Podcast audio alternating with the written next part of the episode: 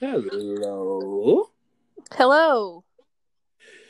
Well, Haley, are you ready for another fun week of That's It? I'm ready. Oh, this one's gonna be one that's yeah, I think you're gonna love. This might be one of your favorite episodes. Okay, we'll see. I might should have held on to this one. Cause today we're covering Nirvana, who you love Mhm. I do. with all your heart. Yes. That's And what I listen to when I'm angry. When you're angry, Mm-hmm. when you have to go. Yep. and now we're going to be covering what are more controversial songs for reasons that aren't really song wise. Again, Yeah. it is the song Rape Me by Nirvana. I get it. It is definitely a controversial song. You Yeah, you figure It's- that any song named Rape Me would have like just a little bit of controversy.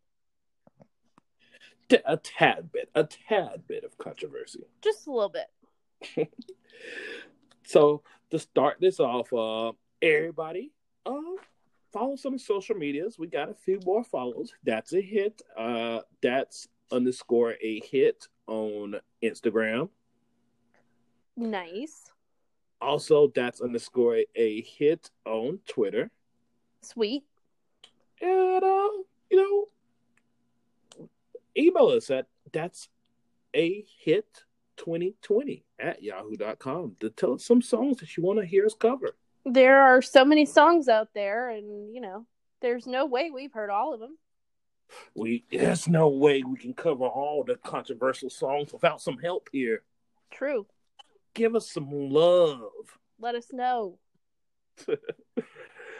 So, with that said, oh my God, this is going to be a great one. This is going to be a, anything with Kurt Cobain. Obviously, is going to be automatically great just because he's just the meaning of uh the meaning of uh of controversial. Yes, this is true.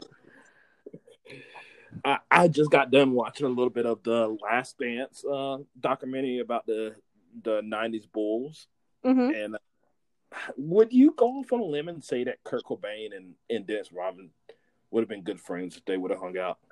Um, I feel like they either would have been good friends or they would have hated each other. I feel that way too. I feel like I feel like in the I feel like they had the same personality, They have this. They have a similar energy. but I feel like that where they veer off at is that Kurt Cobain was like a punk rock partier, while Dennis Rodman was kind of more of a of the doing the hip stuff at the time. Yeah, I feel like um, I I feel like actually, Kurt Cobain wasn't really partying. I think he was he was he was just wanting to, as Courtney Love would say, seek oblivion. I think Mm. Dennis Rodman was trying to have a good time. Yeah, he was legitly partying, like legitly, like uh, you know, the Dennis Rodman was le- legitly going to Vegas and partying. Well, I don't think you will catch Kurt Cobain in Vegas. No, no, no, no. I think if you put Kurt Cobain on like the Vegas Strip at like a midnight when it's like super busy, he would just hiss like a cat. Like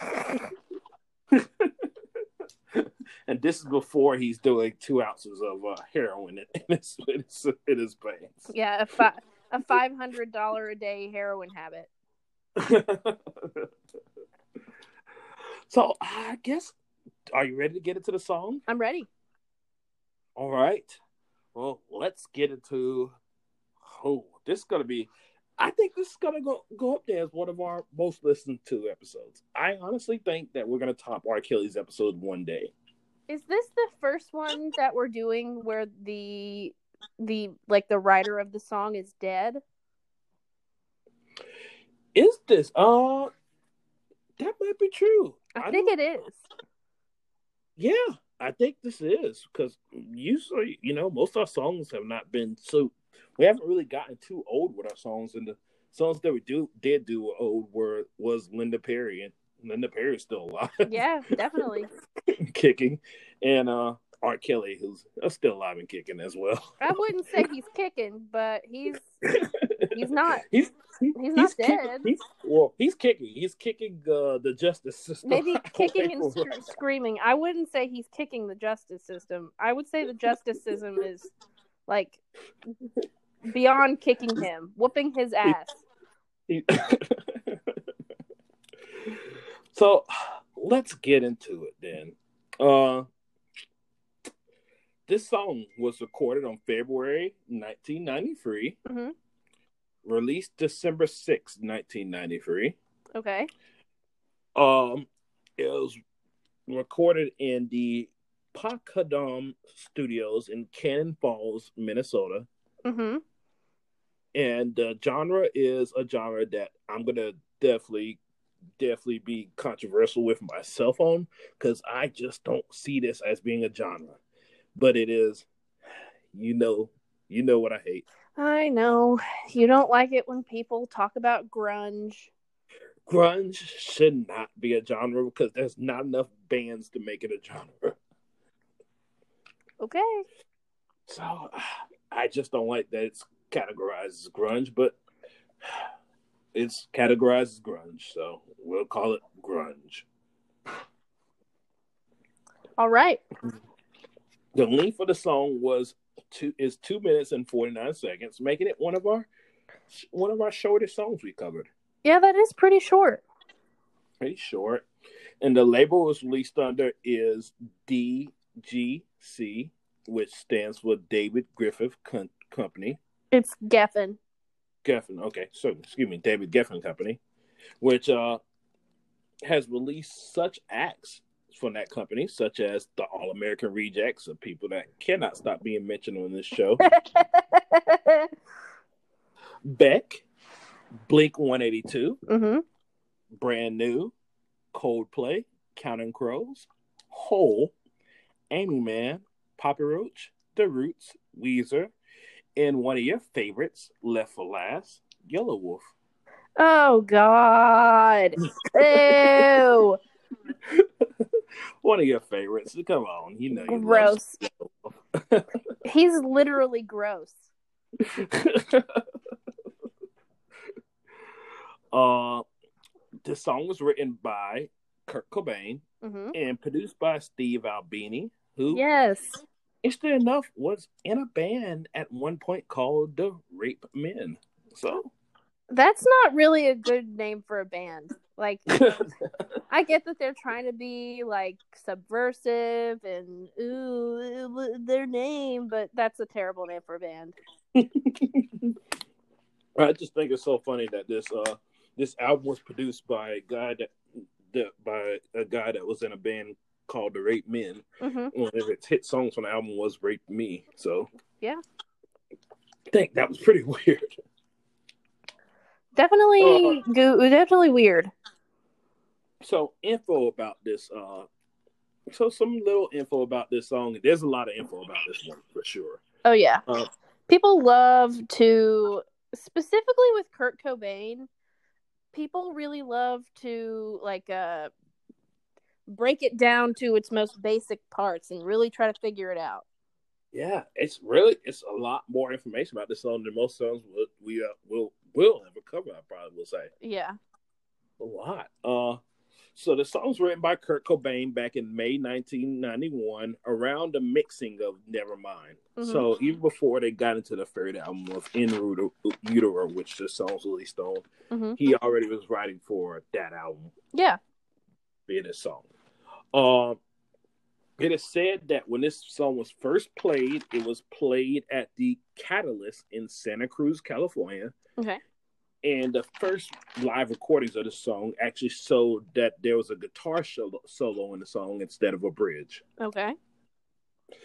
Um, That would have been October weird to hear.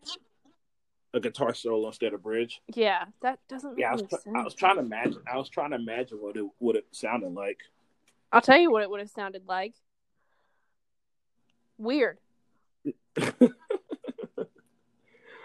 Well, October 1992, um, they Kirk actually recorded two demos of the song. hmm One demo was just of instrumentals, and then the second demo was of Kurt Cobain doing lead vocals with background vocals being his um, drummer. I forgot the name of this drummer. You remember it?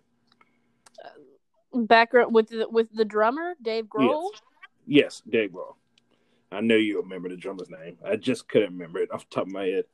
Yeah, I didn't write it down. um, which also you have some other vocals in the in that song as well. Some vocals you probably would love to hear, Mhm. Haley. Uh, you hear the vocals of Frances crying Oh, as she was actually sitting in Kurt Cobain's lap as he was recording his vocals. that's crazy. The fact that a infant child was Sitting in his lap lap while he's recording. while he's recording that song.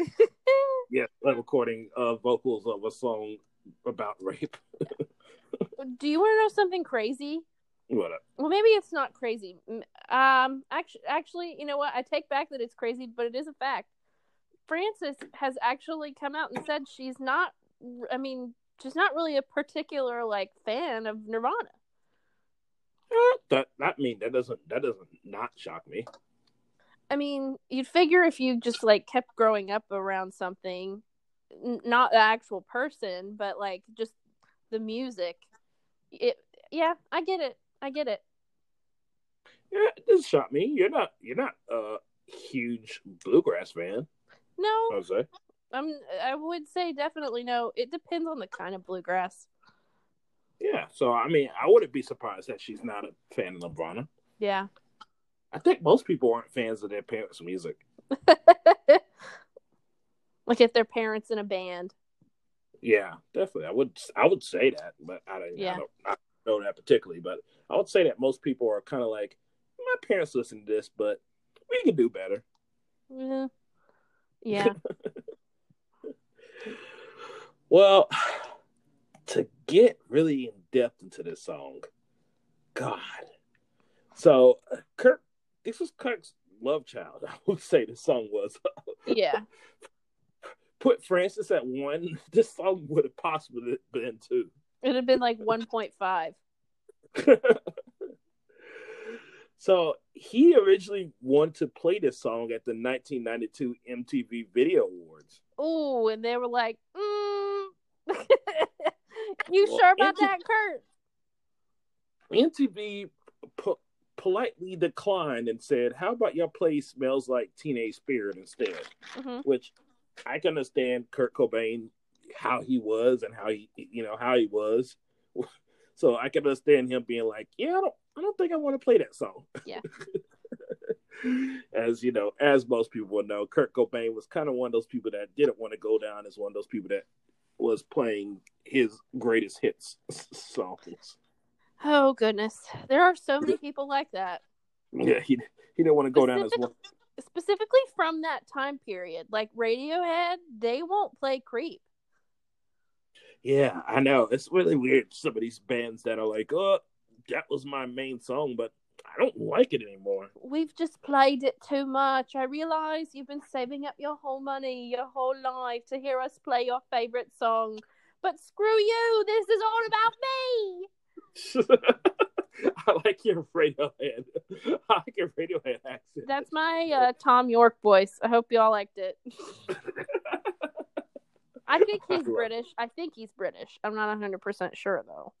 I don't know a thing about Radiohead. Don't have any clue about Radiohead at all. Well, now you know something. I will have to look into Radiohead and uh and see if they have any controversial songs that I can that I can do one day.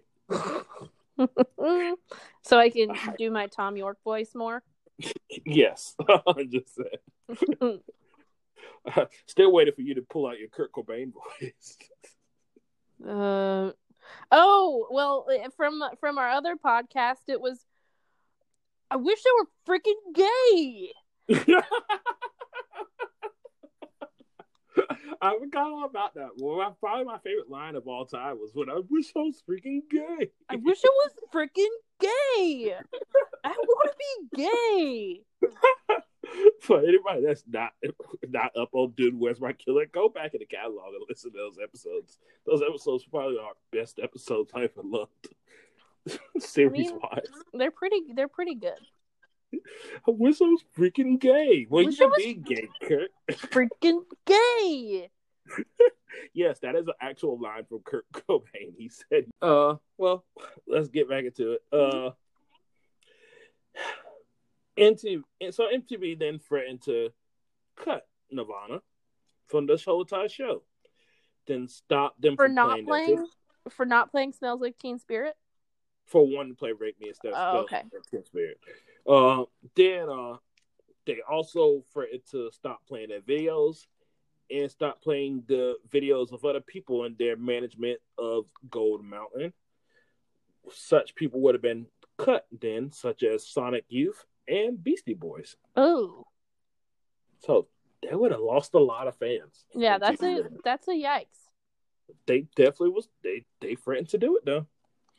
And that uh Kurt finally gave in eventually when uh MTV expressed finally that it was gonna fire a dear friend of his, Amy Finnerty. What did she do?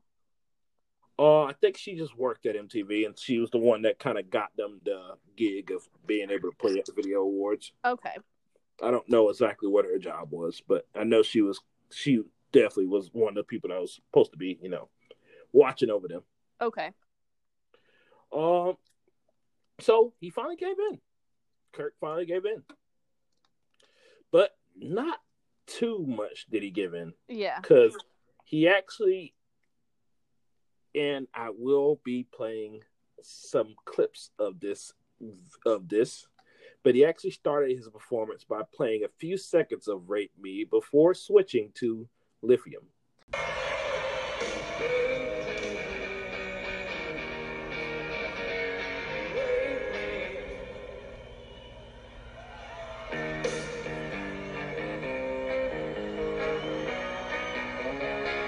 Actually, did play a few seconds of Rape Me, which MTV was actually prepared to go to commercial before Ooh. before he switched over to Lithium at, la- at the last second. Dang. now,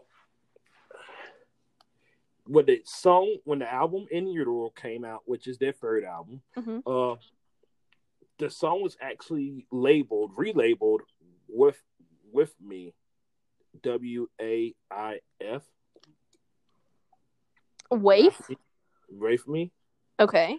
Rafe me for album sales in Kmart and Walmart. So they pretty much so they could sell the album in Kmart and Walmart. They they they put the something else. Okay. And Kurt, Kurt finally got his his TV gig of playing the song because on September 25th, 1993, they performed the song on along with Heart Shaped Box, one of your favorite songs, Yes. at one of your favorite shows, Saturday Night Live. Yes. I I have I've seen the clip of them playing um playing Rape Me on SNL. Yeah. So, interesting enough, he finally got to play it on live TV. Finally got his wish. And actually, because they didn't have a music video for this song, SNL, when they decided to release their uh, album of uh, live performances, Mhm. Had his performance as one of the, the, you know, for the trailer for their, you know, uh, album. Oh, that's awesome. That's pretty cool. That is pretty cool. And another interesting fact about this song is that George W. Bush broke Nirvana's In Utero album when Jenna Bush was playing it because of this song. Oh my god. I hate to break it to him, but they have like much worse songs. I know. You're still enough. Album to this song. So that's pretty that was pretty funny. I thought that was pretty hilarious. That is kind of hilarious. so let's get into some key lyrics about the song. Okay. So get into some key lyrics about the song. Uh, so not too many lyrics on the song here. You have the instrumental intro, and then you have the verse being "Rape me, rape me, my friend, rape me, rape me again." Then the refrain is "I'm not the only one." Uh huh. I'm not the only one. Uh huh. I'm not the only one. Uh huh. I'm not the only one. And then goes to the second verse of "Hate me, do it and do it again, waste me, rape me, my friend." Then goes to the frame I'm not the only one. Uh huh. I'm not the only one. Uh huh. I'm not the only one. Uh huh. I'm not the only one. I like how you're reading this so jovially. I can't read. I can't read a song that is rape me in a not jovial way because then it's just depressing. Yeah. And this broadcast can't be depressing. No. so I have to read it in a jovial way, not to degrade the message of the song, just because did this will be a uh this will be a podcast that would be uh made for uh 40 what is it? 48 minutes or what it's called? Uh are you talking about 60 minutes? 60 minutes yes. 60 minutes. One of those things where you have uh uh, you had a guy that goes rape me he he screamed to rape me oh you're talking about like a dateline 2020 kind of thing yeah yeah, yeah. he goes he screamed the song me. said the lyrics were very enlightening. He, he screamed to rape me over and over. Rape me. Rape me, my friend. Rape me. so I, that's why I have to do it juvenile. Juvenile, okay? Yes. I don't, I don't, want this to be very depressing this episode. Cause or, this, this episode. or creepy. Or creepy. yeah. Um also the, so then we get into the bridge which was going to be a guitar show at first and it goes my favorite inside source i'll kiss your open sores i appreciate your concern you're gonna stink and burn then he goes to the third verse of rape me rape me my friend rape me rape me again.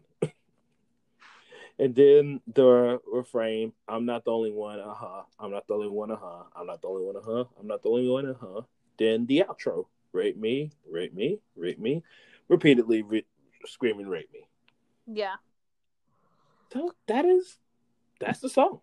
That's i mean you know i read somewhere that kurt always said that he didn't really think much about the lyrics of his songs and i think that you that, that you telling me the lyrics just with no music might actually confirm that theory for me. yeah, he. you know, this this was surprising pride and joy though. This song. I mean, I, I, I, that makes a lot of sense. Actually, that makes a lot of sense. Well, let's get into the meaning of this song since the key lyrics are not that vast. Not giving us very much, Kurt. Not really giving us that much. Uh, obviously, Kurt Kurt Cobain wrote this as a anti-rape song. Obviously, he wasn't. A... Would it be weird if, if we just? If he was like, "This was actually a very much pro-rape song." Um, would it be weird if people came to this podcast not know who Kurt Cobain is, and we was like, "Yeah, he was known yeah. as a known as a like a pretty big serial rapist." This is actually a crossover episode with our show, dude. Where's my killer? and people actually went out there and literally de- never knew about Kurt Cobain and just spread the word that he was just a rapist. And like someone out there, like you could hear maybe their friend was talking about Nirvana and like, oh yeah, I was listening to In Utero today. They're like, you're a fucking asshole, Brad. you you're listening to that fucking weirdo. Bro, rapist, serial rapist? What the fuck, Brad? Why so many people care about him? Why are people wearing Nirvana shirts? Stop Why doesn't anyone get that he's a rapist? He has a song called Rape Me.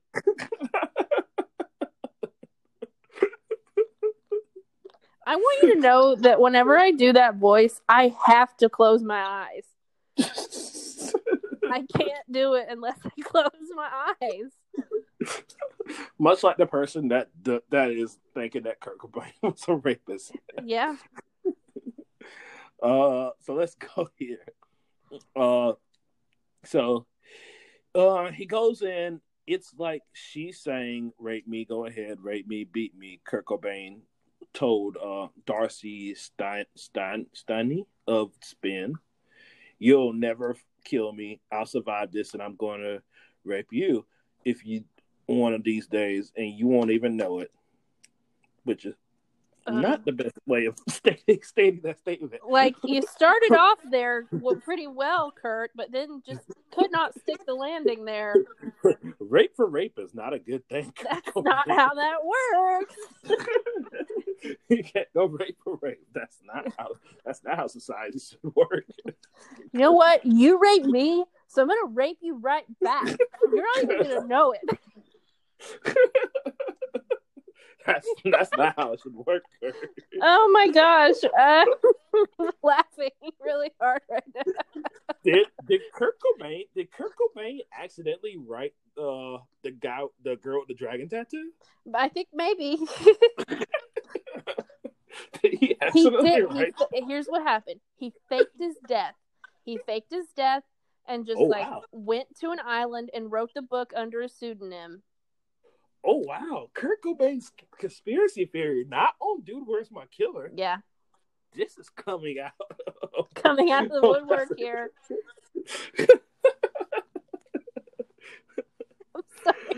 I just can't. I can't. I can't stop thinking about someone being like, "Fine, go ahead and rape me. You won't even realize it, but I'm gonna rape you." Just know in due time you're gonna, you're gonna get, raped. raped. Back. you're straight up gonna get raped, dude.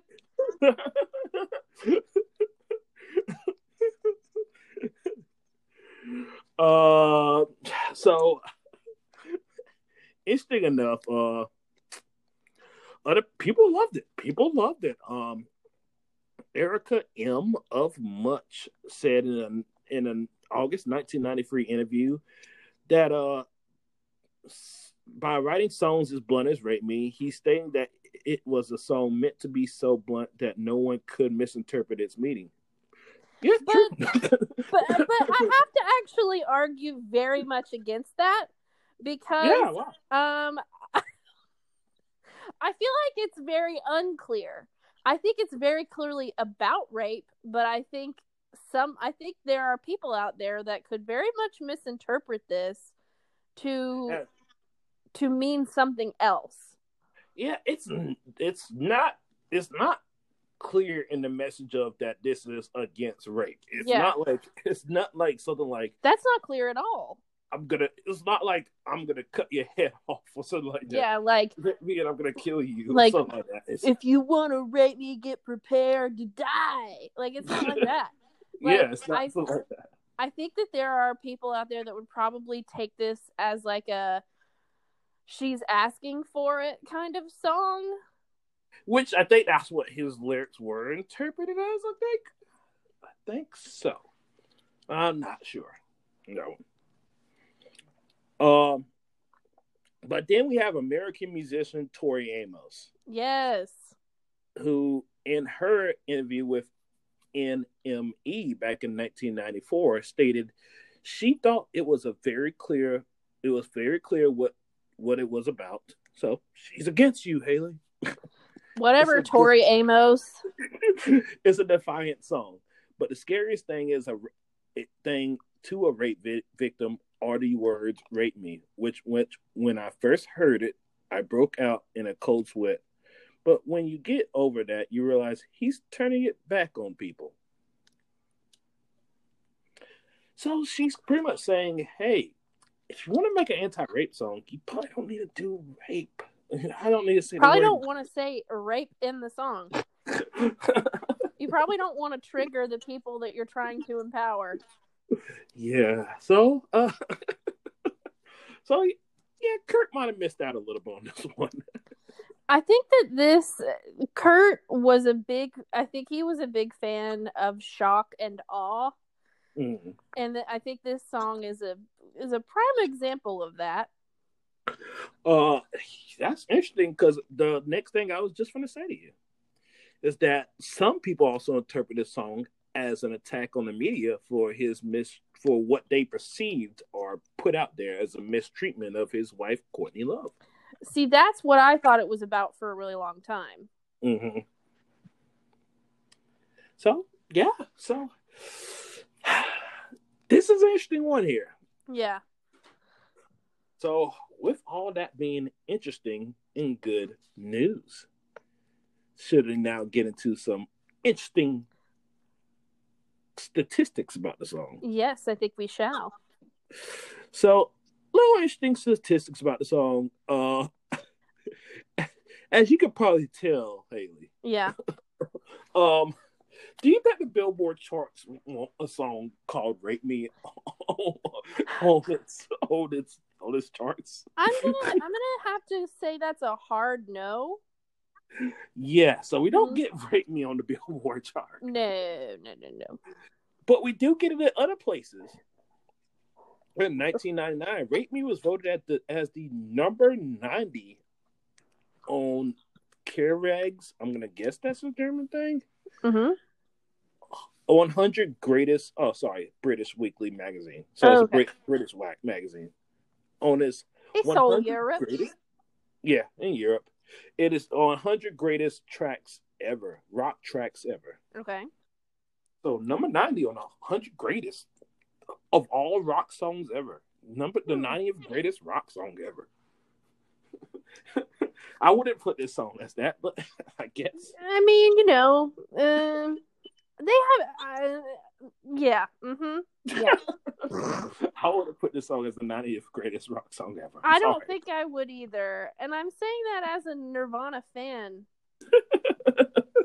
I don't. I don't know if I know hundred rock songs. I mean, I'm pretty sure I know hundred rock songs, but I would, you know what? I would have to be forced into making a playlist of at least a hundred rock songs in order to find out that I actually did know a hundred rock songs. Because I know that I do, I just wouldn't be able to sit here and list them. Yeah, I know. I, I, I don't think I know hundred. I, I, I have the list. I mean, I'm pretty sure I know hundred rap songs, but I have a list out to to literally sit here to create a list of the hundred greatest songs of any category. We we should do that and see if we can do it. just Just a list of hundred greatest songs of any category, just like like or I just rock. yeah, like one of us would do rock and then the other one should do country. Mm, interesting. I'm down for it. Yeah, me too. I'm down for it. Um, well, to get back on this note here, Yes. in t- 2015, Rolling Stone placed it as the number 31 on its ranking of 102 Nirvana songs. Oh, well, that makes sense. Yeah, eh, I think this. I think the song is not that bad. So I think it's not the worst Nirvana song of all time. So I think you know, mu- musically, I think it's really good, but yeah, if know. it was just instrumental, it would be a great song. oh yeah, In, instrumental wise, it's a great song. But you added them words though. You added them words. just added the words. just add them words in. That just changes the whole. No pun intended, but it changes the whole tune. think, jeez, I'm so proud of myself. I see that. okay, I'm done. I'm sorry. Well, this song actually aged well than more well than most of the songs that we cover. Because in 2019, the Guardian ranked this at number 17 of Nirvana's 20th greatest songs. oh my god. Yeah, this is. I think. Well, uh, should I say it? Should I say it? I I guess. I'm gonna say it. okay. When you have someone like Kurt Cobain that dies young, everything they do is like considered to be amazing. Mhm. So, eh, and I think I, I say that, you know, with all the love in the world for Kurt. Yeah, you love Kurt, Kurt Cobain. I love Kurt. I see. i i feel like I see. Kind of. I don't know. I feel like he's just an he's an ass. He's a big asshole, and Well, Definitely was that. yeah, and I feel like a lot of people try to just ignore that. Um, Much like I do with Jim Morrison. well, uh, we ooh, don't get me started on that. As you notice, we still have not done the doors yet. yes, even though we definitely could. We're gonna do it one day. I promise. I'll do the doors one day. but well people whenever whenever someone dies young they that just sort of removes any kind of um i don't know it it, it, polishes everything up if that makes any sense It it they it moves their dirty their dirt, yes cleans them up so to speak. shines them up Mm. so they just they, it glistens Because let's be honest, Kurt Cobain did a lot of stuff that was of not was not cool. Oh yeah, no, not at all. Like, Yeah. Need I mention he had a five hundred dollar a day heroin habit? exactly. So you know, this isn't a hate on Kurt Cobain podcast. This is obviously just just hating on this song. Yeah. Well, like, Ricky.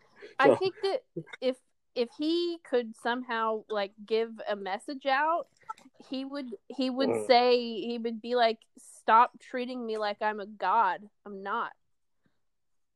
Yeah. Oh, definitely. He would definitely Rosie, stop for it. sure. Um. Well, interesting. Rosie enough, has her own Kurt Cobain theory. might- I'm sorry. nice. well, interesting enough, in 2000, uh, excuse me, in night in November of 1993, we both don't like this song, but people in Hawaii love this song because of Hawaii Free Radio. It was voted third for most wanted to be heard What? songs in Hawaii. Yes, voted third. Third. That's hilarious. Haley, third on Hawaii for most wanted to be heard. songs. Hawaii, what are you doing? Do y'all not know that you're Hawaii? How? That doesn't even make any You're sense. Like, You're paradise. Why do you want to hear the song on paradise? that's just crazy. Like, y'all know you're Hawaii, right? Well, Hawaii has a big problem with rape. It has a huge problem with Oh. rape. No, I don't know. You had me. I could have totally just. I could have totally just. yeah, you could have totally BS'd and said that. I do that to people all the time. There's a huge rape culture, and they and this song really just It spoke to a lot of the rape victims in Hawaii.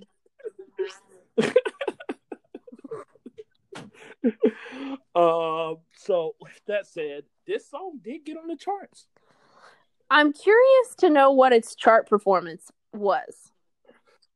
So it did not get on the U.S. charts because obviously, but this song was a hit. in Oh, I'm sure it was. Those Europeans are freaking crazy.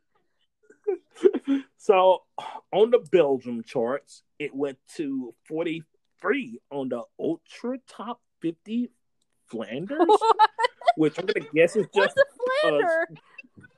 I'm gonna guess it's just uh, uh what Ned Flanders' favorite playlist would be.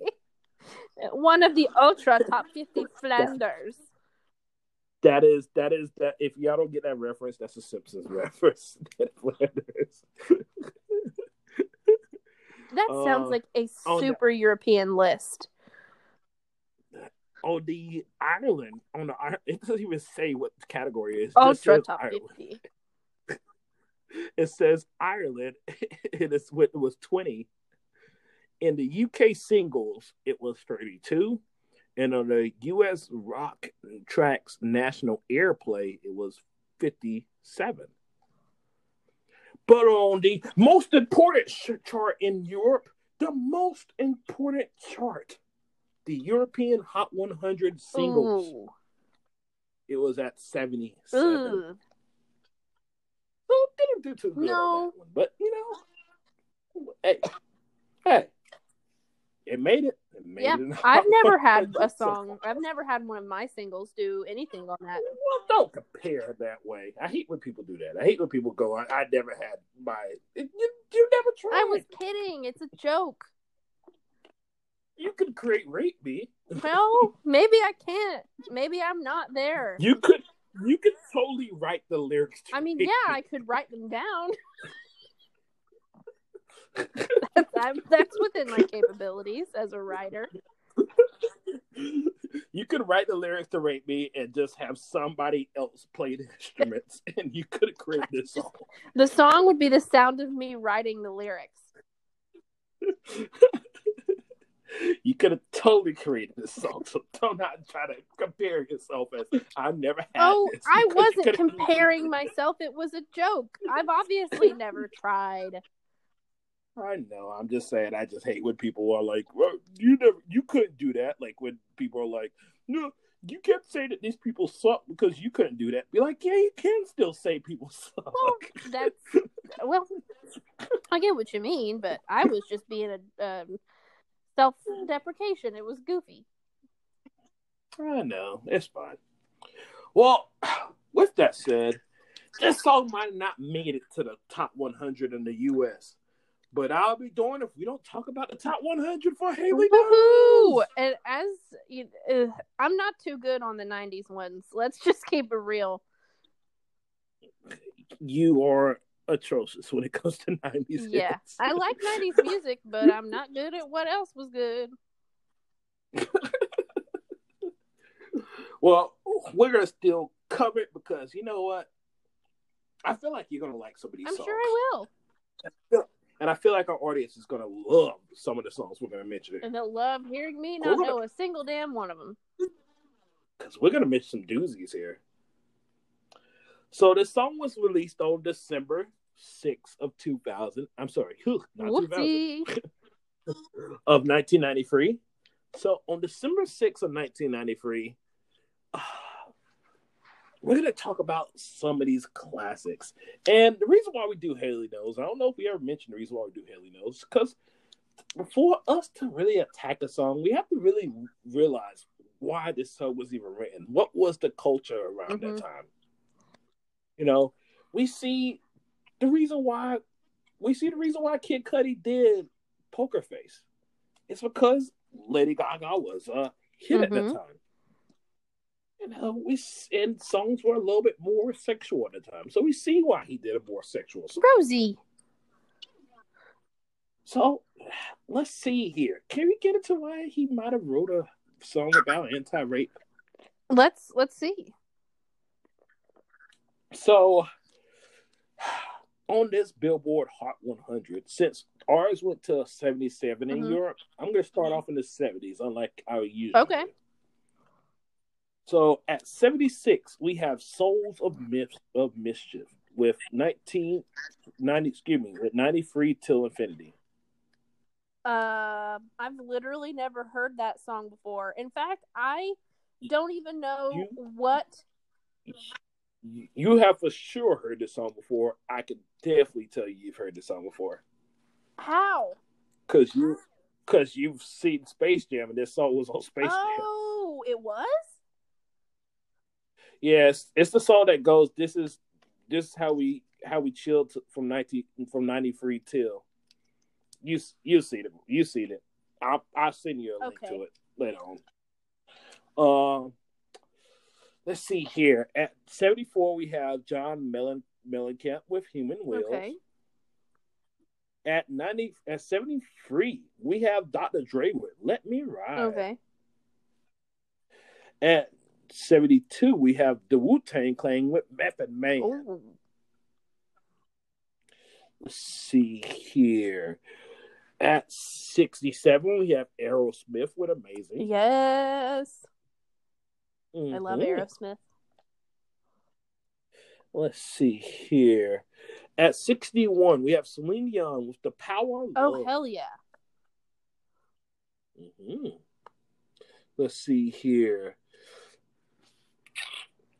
Oh, this is a good one. At 57, we have A Tribe Called Quest with Award Tour. Okay.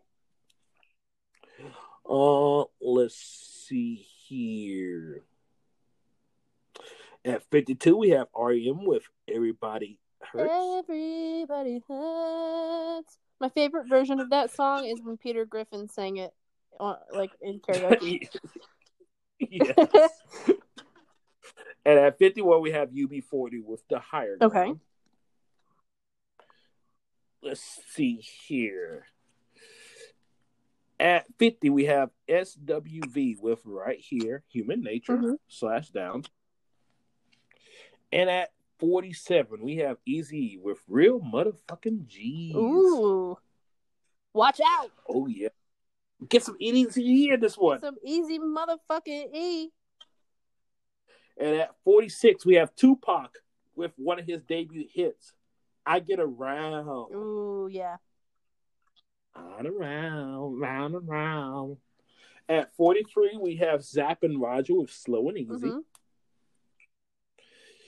And then at 41, we have Queen Latifah with U-N-I-T-Y, Unity. Okay. One of her big Mhm. hits. At 40, we have Def Leppard with Two Steps Mm-hmm. Behind. And at 39, we have Janet Jackson with If. All right. At 38, we have Aerosmith with Crying. Mm-hmm. Ooh, love crying. And at 37, we have an interesting guy. Okay. One of his debut songs. What's my name? Question mark. Snoop Dogg. Okay. Dog. Dog. right.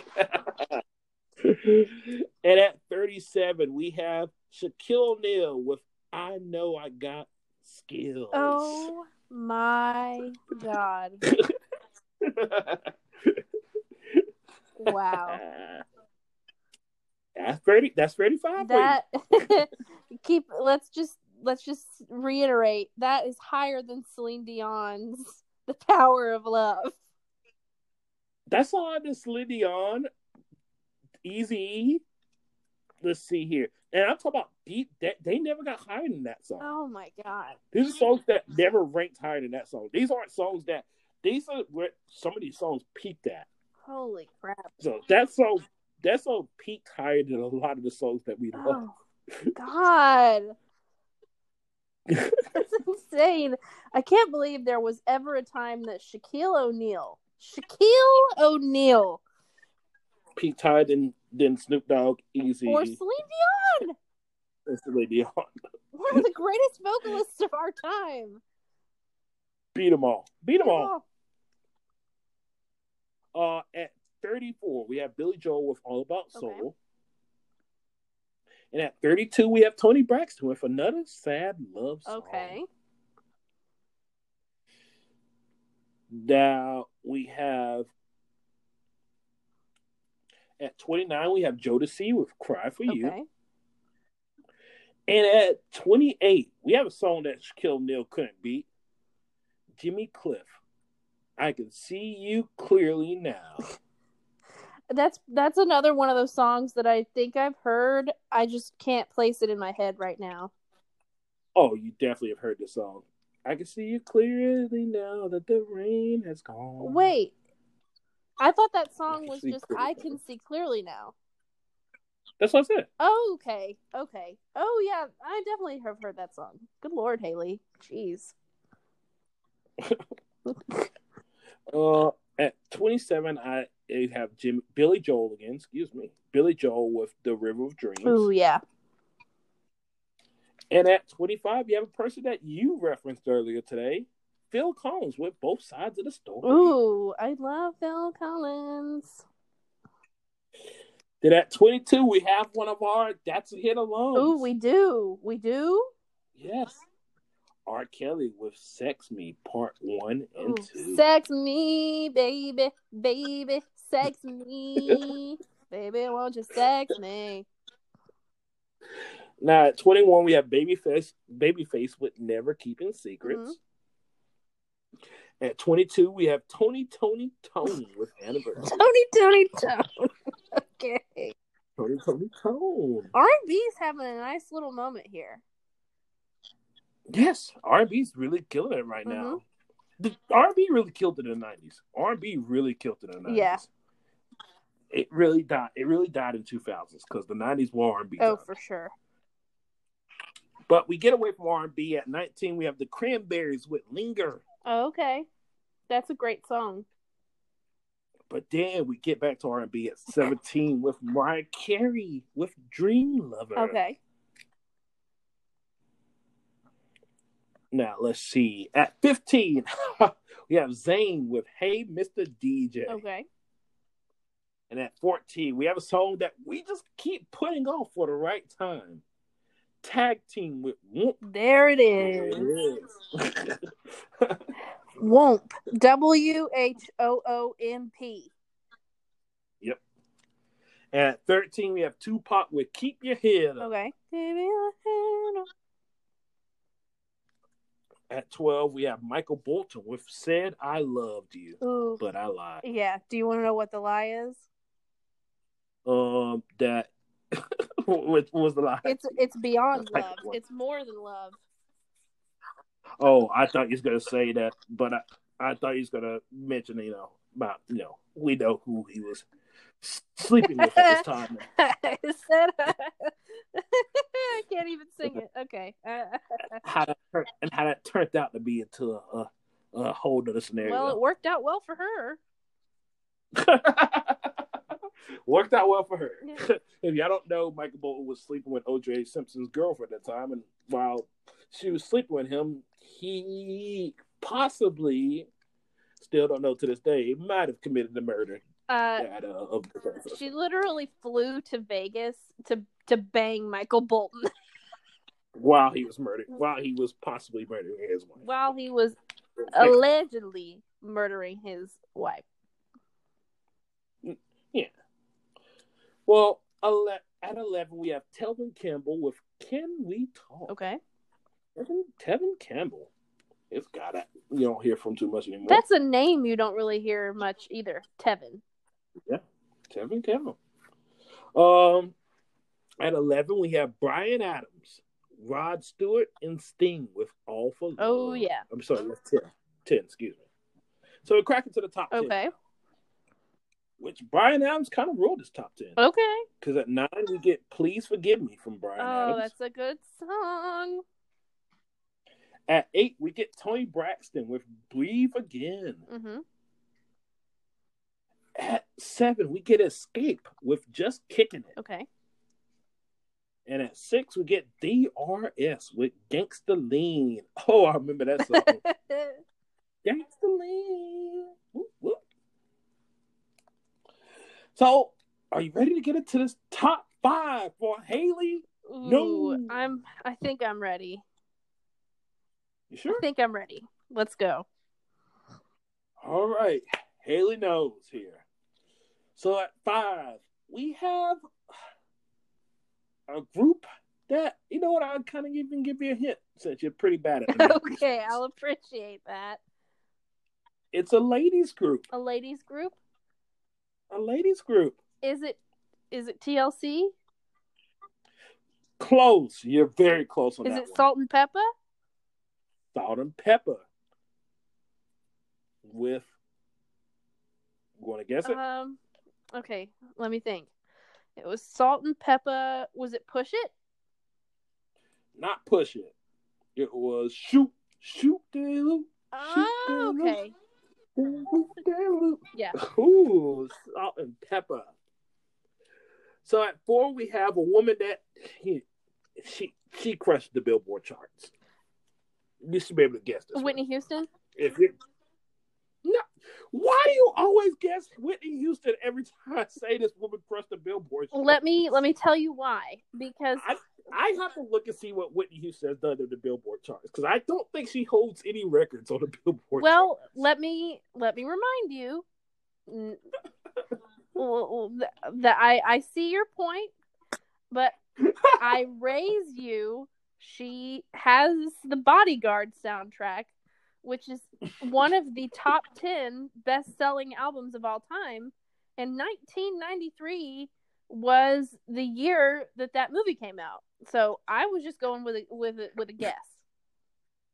I said this woman crushed the Billboard charts for that means all time, not just for one year. Mariah Carey. Yes, Mariah Carey. what they t- literally holds the record for most most Billboard hits of all time. Okay. So Mariah Carey with "Hero" is four. Okay. At five, we have um. Wait, five? song. Oh, sorry, Okay. three. Excuse me. I was like, wait, what? So, three. We have it. we have an interesting song. I don't really. I I've heard this band mentioned. I Mhm. can't never place my name on on on uh what their music is. Is though. it Pink? Pink? no, it's 1993. The Pink's not around I'm yet. kidding. I don't think. Uh, I'm gonna guess it's a pink type character. Okay. I don't know. They, the group looks like from their video that they look like what Pink would look like. Okay. What Pink shit look like. I I can't. What I imagine in my mind Pink looks like. Okay. I I can't think of anything. It is Ace of Base. Oh, is it? Uh, I saw the sign. No, it's all that she wants. All that she wants is another baby. My sister loved that band. Oh, the- they look they look like Pink. What? I mean, They, they they're like pink, but with no edge. so at two we have an interesting one. Okay. I'm gonna go. I'm gonna go. This is a parody song. This might be the highest ranking parody song behind uh, Weird Al Yankovic's "Riding Dirty." Okay. It's a pa- you, you are you saying you know it's a parody song or you think it's a parody I, song? I don't know if it's a parody song, but when I hear this guy, I think of parody. I uh, I can't think of anything. It's Meatloaf. Oh, is it? I would do anything for love. Yes, Oh, that yeah, that's not a parody song. it's not a parody. song? No, that's a that's that.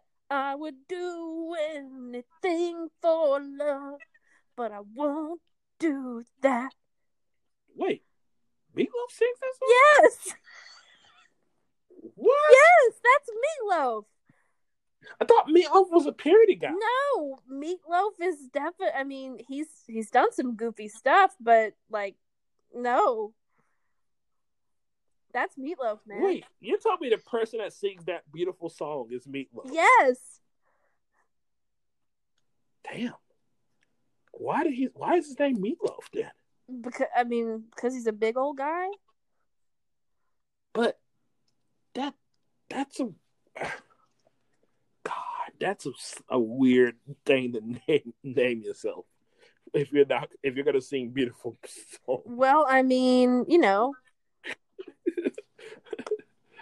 I mean, uh, Ralphie made it and named himself Fat Fuck before he did jokes. I mean, I don't know. I think I I don't know why I can't. I don't. I don't know, but I I know that that's what that song is. wow, yeah, that's me. That's, That's Meatloaf. Meatloaf, man. Well, he had just got the throne at number one because this song became number one. Okay. and it's another woman. She's a she's a Billboard charter. I would say she's probably been on there more times than Whitney Houston, probably. Uh huh. um, Another woman R and B. is it Janet Jackson? Got it, Janet Jackson. I was thinking maybe Janet. This Okay. is the time of Yeah, Janet. yeah. Yes, Janet Jackson. Is it okay? Is it one of her like big songs? Well, I mean, it's the number one song. Well, what I'm saying is, she, you know, she has a few songs that are like big, big, big. Is it one of yeah, those? I think I think that's one of I would say it's one of our big songs. No one in the country and the from I'll do anything for love. Okay. Um, is it Rhythm Nation? No, it's not. It's not one of those songs. Okay. Yeah, I I'm not gonna. I don't know. Wait, It's again. wait. I was gonna say that's the way love goes. No, it's again. Oh, again. Okay, yeah. Okay. Yeah. It's again. So yeah, you did pretty. You I did better okay. this- It wasn't my on this worst. yeah, yeah, it's you did better than the last couple weeks. Let's put it like yeah, last week that. was so. couple. Well, I did last week. I did guess the number one. Last week you guessed the number one, but that's because the number one was On another the number one. of the or the creators of the podcast. This is true. But past that, you've been you've been like oh you've been like oh for you've been like uh one for uh, Not doing great. Not doing you've been like one for ten the last couple weeks. Yeah, you know. So you got a few you got a few this one. Yeah. And you know, I if it wasn't for me botching Ace of Base and uh Meatloaf, you probably would have got all of them.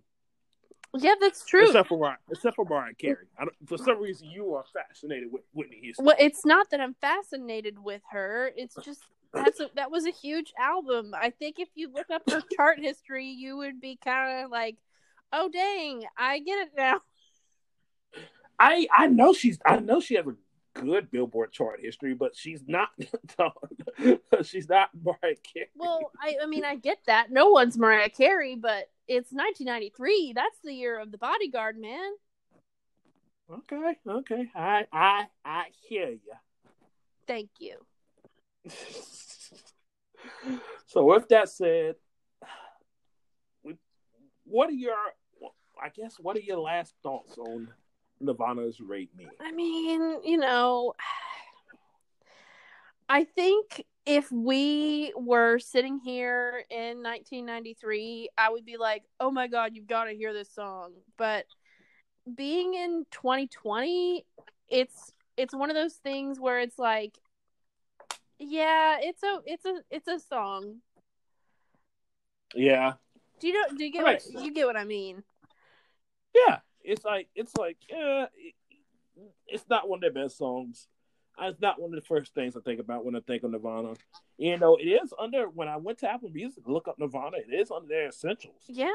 I mean, I would see how it's on their essentials, but it's I wouldn't put it on my essentials Yeah, of Nirvana. yeah. It's not one of those. It's not one of those things where you go, "Wow, I can't wait for this." You know, I you got to hear this song or yeah. It's a deep cut. If you wanna, if you want to prove to somebody that you're a Nirvana fan, Yeah. you'll play this song. Yeah, that's true. Like if you want to be like, I'm not a, I'm not a poser. I really do love Nirvana. Yeah. Yeah. Um Like fuck teenage smells like teenage spirit. Let's fucking play. I I like the song Rape Me. That's what Kurt Cobain loves, man. yeah, that's it's uh it's I I mean, I get I get it. That it's it's definitely not one of my it's definitely not one of my favorite songs of theirs. Yes. Well, with that said, let's get into hits of the week. Okay. I have a hit. So what is so what is your hit? it's kind of a weird hit, but I'll explain why. Um, Okay. so I, uh, I actually I made kind of a big jump this past week. Um, Mhm. I went into my subscriptions on my phone on like my my Apple subscriptions. Mhm. I'm not gonna pay for Apple Apple Music anymore because I pretty much just use Spotify now. Oh wow. Yeah. The and the reason why is because Apple the well, Spotify they have a web player and I can use that while I'm working while I have my headset on. they do that spotify is really really more advanced in the bluetooth playing aspect of the music Or just like i don't Yeah. i don't understand why i can play spotify on my google home but i can't play apple music on my google home that well because always because Google and Spotify are in cahoots. That's why. well i know that but i just wish that google and apple could be in cahoots. Yeah. because apple what is apple what what can you play apple on You can play Apple on like any non cahooted device. You know what I mean? I know that, but like what? But like, I mean, besides, I obviously Google Home. I love Google Home because it does so much more Mhm. than just play music. Yeah. I use it. I literally use it as my alarm clock, my timer, Mhm. uh, trivia questions, literally anything. Yeah. You can write a podcast episode off of Google Home. haven't done it yet, but I think I could. Yeah. You, I, I, I bet you probably could. I have read bedtime stories for me sometimes too, which I really love. Oh, I have it play rain sounds for me whenever I'm asleep. Same. I do rain sounds, wave sounds, and fireplace. I love the fireplace sound. That's my favorite one. Okay. Oh yeah, you do love fireplace sounds. Mhm. Um. Fireplace. Well, Spotify, they the one of the one of the big reasons why I love Spotify so much is they really kind of own the playlist market of like stuff that they put together themselves. And Yes. I have found one that is my go-to playlist while I'm working. And it is called Retro Ray Retro Wave Outrun. And Mm. it, I found it under the gaming section, like either you know songs that are to be listened to while you're gaming, That's game. That's good. Yeah, those are good playlists. and it's a real. I, I heard this thing is that songs that are created for video games are really good to listen to while you're working because they get you kind of pumped, but they're not distracting. That's the great. Yeah, that's the thing about. I mean, I we definitely with- a job like yours where you own your headset, Mhm. it's definitely really good because I mean, it's. I mean, it's gaming. It's not for, meant to distract, but it is meant to entertain. So yeah, yeah. and it just it kind of takes your mind off of some like monotonous things of like i have to put this information here and i have to do this and do that as a, as an avid gamer, I can I can uh I can uh agree to this hmm all this stuff. yep um and i have to say that that spotify playlist is my hit hit of the week Okay, great. Um, I guess my hit of the week would be that uh well, besides Don Toliver coming out with his chopped and screwed version or chopped not slopped, uh, they don't do chopped and screwed anymore. Chopped not slopped version of his Hell or Heaven, I mean Heaven or Hell album. Um, past that, uh, I guess I gotta do a shit of the week. To be honest with you, Drake's Dark Lane. I can't remember the whole name of it, but Dark Lane. yeah They, that was very disappointing. hmm i haven't listened to it after i, I think heard Toosie Slide, I just uh, no, no. and that might be a top five song on that album. oh dear God! Just to be honest with you, it might be top five. I don't, I don't know if it's top five. It might have missed out the top five by a single spot, but it's Yikes! close to a top five song album. That's so it's it it's meant to be a mixtape, so I understand that, but it's not mixtape vibes though. Yeah, I just I had a feeling that whatever he came out with after Toosie Slide was probably not going to be very good. He has good. Now he does have hit songs on there. He does have some hit songs on there, and he has a song called "Lose, Lo- Losses," which I'm not a fan of, but I can understand how people are a fan of it. hmm It's one of those albums where it seems like he's he's selling out more than being himself. Oh, okay. like the song "Losses" is just him talking about how you got to let somebody go and stuff like that. And I can see people like, yeah, you know, I let I had to let a friend go once, but you know. Uh, it's one of those. It's one of those things where started from the bottom fits way better. Yeah, I would rather hear And- for the bottom because at least it's got like a hook. and also usually his products all usually his products, even when they're mixtape wise, all kind of have like a purpose to them. hmm This just seems like a mixture of songs. It literally just seems like he just mixed. He just threw a whole bunch of songs into one album. That's Like this weird. is just like a whole bunch of songs he had recorded. It seems like these are a whole bunch of songs he had recorded for albums that didn't make the album, so he just threw it into this album. hmm That's what it feels like. That's- more than. I will say that for me is a personal pet peeve.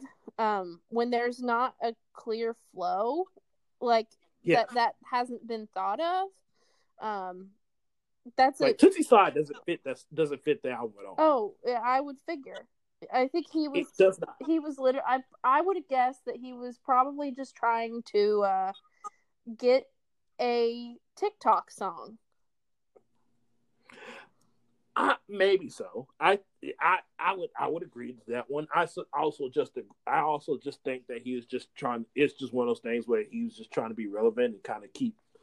It feels like this album's more put put out for him to be relevant, to stay relevant, more than him being wanting to put out an actual project of musical significance. Yeah. Isn't that weird where we're coming to a point where we don't even know if Drake can remain relevant anymore? not so much at not so much as he can't remain relevant. It's just that it's those things. It, I think Donald, I think Donald Glover, Childish Gambino said it. uh, I think in an interview once is that it's crazy that music wise you have to just keep coming out with stuff like it. Ha- you can't take months off. Like you could take maybe a month or two off, but you have to come out with stuff, or you or people will literally just forget and be like, "Damn, where's Donald Glover been?" Yeah. Like, literally, Childish Gambino just came out with his album right before the coronavirus, and now I'm like, I'm like, damn, can I get more Childish Gambino music? Yeah. Like, just thinking in my head right now, I'm like, can I get more Childish Gambino music? I think one of the few people that has managed to kind of escape that is The Weeknd. Uh, The Weeknd and and Travis Scott Yeah. Like are two people. The Weeknd can wait a long time to release I, music. I don't. I don't know if, if so much he's escaped that. I think that's more of you loving that, loving Well- him more than anything. Because I, it, uh, it, it definitely feels long when he when he doesn't release music. That's true. I mean, it feels long, but I don't know. This, I mean, he had a huge success with this latest album. Yeah, I mean, yeah, he was a success, but I mean, it's not it's it, it's not that he's not having huge success. It's not that saying that you're not gonna have huge success because the Eminem has done it, but Yeah. it's just saying that it's like it's one of those things where you have to then kind of do the the if if when you come out with something, you don't have to then have to do the run running basis. Yeah. and it- when you're when you're coming out with stuff week monthly and stuff like that. Yeah. Travis Scott doesn't have to go to different shows again. He has he doesn't have to go on Ellen DeGeneres again. Yeah, that's true. While the Weeknd has to show up on American Dad his house. Did you watch it? No, I don't watch American Dad. I hate that show. Oh, okay. I heard he sung about being a virgin though, so It- that was pretty cool. I mean, I might have watched it and I might have thought it was pretty good. I I understand, but yeah, yeah. So yeah, I so that's my. I guess I had to do a shit of the week because I just didn't like Drake, that Drake Yeah. mixtape. I'm be honest with you, wasn't a fan of it. I don't blame you. I mean, I, I haven't listened to it, but I just kind of had a feeling, you know? But I, you had a feeling. Ooh. that that album Well- was gonna be shit. You just you just wanted to get a Black Eyed Peas. You know what? we we we I think since they since they are uh co-producers of this show, we got to give a reference to them Yeah, just to make sure we don't get fired. exactly. it's like WWE when they have to mention like when they have to mention like, oh, this this pay per view is gonna be this. it's like you gotta mention it or our Vince McMahon's gonna fire you. Be like, oh, we gotta mention get a, a Black Eyed Peas reference or or Fergie's gonna fire. us. Gonna fire us from our own podcast. I should have put that this is produced by Black Eyed Peas underneath You should say produced by E BEP. BEP underneath our uh, underneath our info. Yeah, or just like put it in the corner of our cover art or something. a BEP production. oh God. All right. Well, with that said, I guess this is an outro. Yeah. Um, I just have one more thing to say. Pink is just one person. And for everybody out there, just always know that Seal is a gilf lover. Oh, God, ew.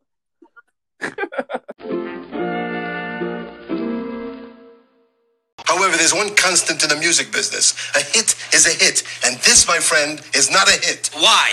Christ, for reasons we couldn't comprehend or codify. Now that's a hit! That is a hit! Hallelujah!